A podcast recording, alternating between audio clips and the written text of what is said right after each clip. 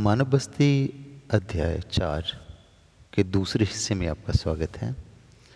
Students, इस section में हम मानव बस्ती के दूसरे पक्ष नगरीय बस्ती को डिस्कस करने जा रहे हैं।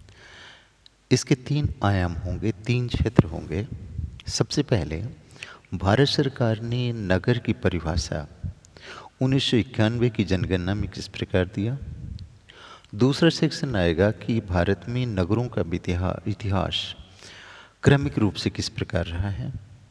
तीसरा सेक्शन नगरों का वर्गीकरण है जो जनसंख्या के आधार पर और कार्य के आधार पर किया गया है। इन तीनों क्षेत्रों से किस प्रकार के प्रश्न आ सकते हैं और किस प्रकार आपकी संकल्पना, आपके विचार विकसित हों, ये डिस्कस करना इस पॉडकास्ट का उद्देश्य है। सबसे पहला क्वेश्चन लीजिए कि भारत सरकार ने उन्नीस सौ इक्यानवे में जो जनगणना हुई, उसमें किस प्रकार एक नगर को परिभाषित किया? इसके जितने भी वैल्यू पॉइंट्स हैं, आपको जितने पॉइंट्स हैं, उतने मार्क्स के क्वेश्चन आया करते हैं। सबसे पहले देखिए कि भारत सरकार ने यह माना कि ऐसा कोई भी क्षेत्र जोग्राफिकल एरिया जहाँ की जनसंख्या का 75 परसेंट से ज़्यादा व्यक्ति गैर कृषि कार्य में लगा हो, उसे नगर माना जाएगा।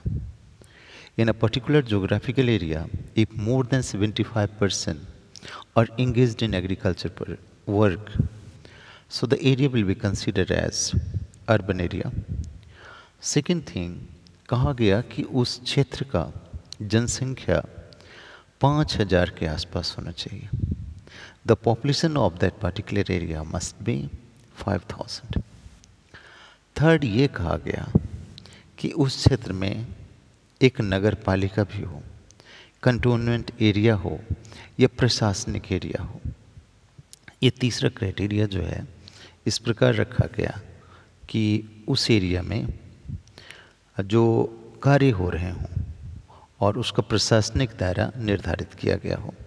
तो सबसे पहले हमने कहा कि उस एरिया में 75 परसेंट से ज़्यादा व्यक्ति गैर कृषि कार्य करता हो। दूसरा हमने कहा कि वहाँ का पॉपुलेशन पाँच हज़ार होना चाहिए।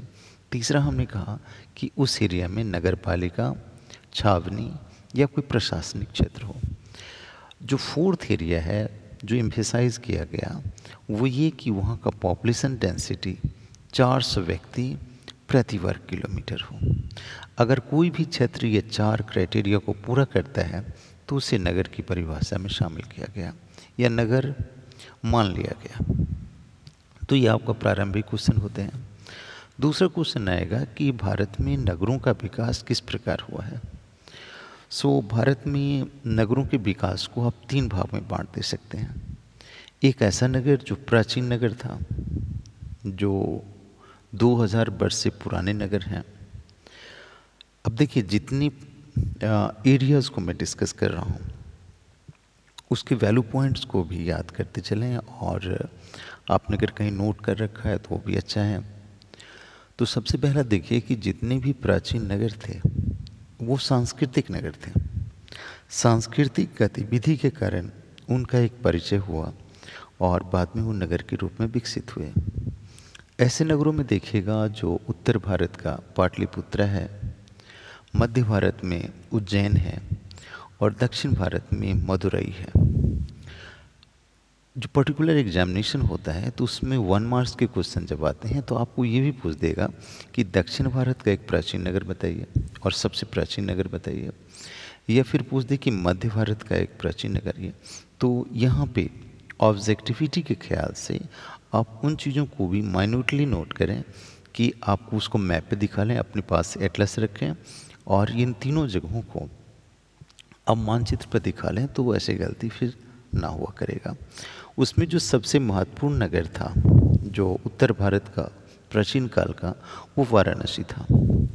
अब देखिए हमने चार नगरों को डिस्कस किया। ऐसे नगर आपको क्रमिक रूप से मैप पे दिखाने के लिए आ सकते हैं। दूसरा सीरीज़ हुआ जो मध्यकालीन नगर था। मध्यकालीन नगर वो नगर था जो पुराने नगरों के खंडहर पे विकसित हुआ। एन में जो पर्टिकुलर वर्ड्स यूज़ किया हुआ है, उसको देखिएगा। This city develop on the ruins of old city पुराने नगरों के खंडहरों पर ऐसे नगर विकसित हुए। भारत में ऐसे नगरों की संख्या 200 है।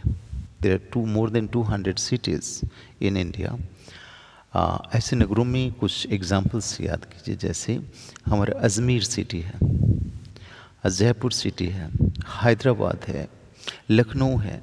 ऐसे नगरों को मध्यकालीन नगर कहे गए, जो पुराने नगर थे, उनके खंडर पे विकसित हुए। तो तीन वैल्यू पॉइंट्स यहाँ से याद कर लिया। तीसरा नगर, उसका कहा, उसको कहा गया आधुनिक नगर। ऐसे नगरों का विकास औपनिवेशिक काल में हुआ, जैसे ब्रिटिश औपनिवेशिक शक्तियों ने इसे विकसित करने का काम किया।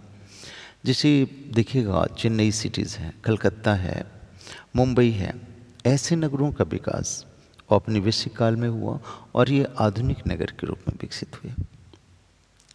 अब देखिए, जब ये क्वेश्चन तीन मार्च का आए कि भारत के नगरों के क्रमिक विकास को लिखें तो आपका लास्ट कंक्लूजन ये आएगा कि क्रमिक विकास तो बाद में भी हुआ।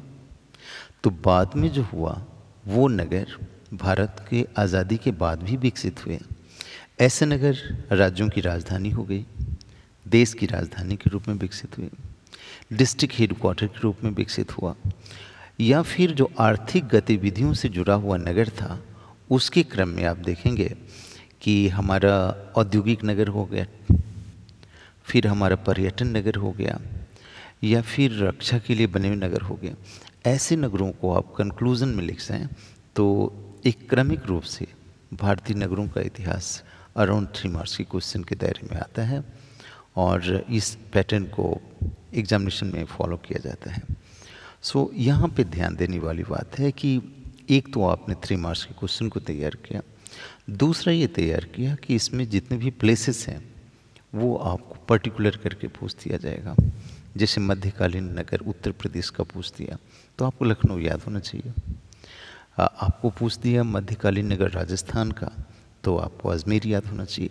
तो इस तरह के क्रम को एटलस को दिखाएँ और उसके बाद परफेक्शन के साथ इसको एक बार लिख कर देखें तो ये कंटेंट्स आपको हमेशा हमेशा के लिए याद हो जाएगा।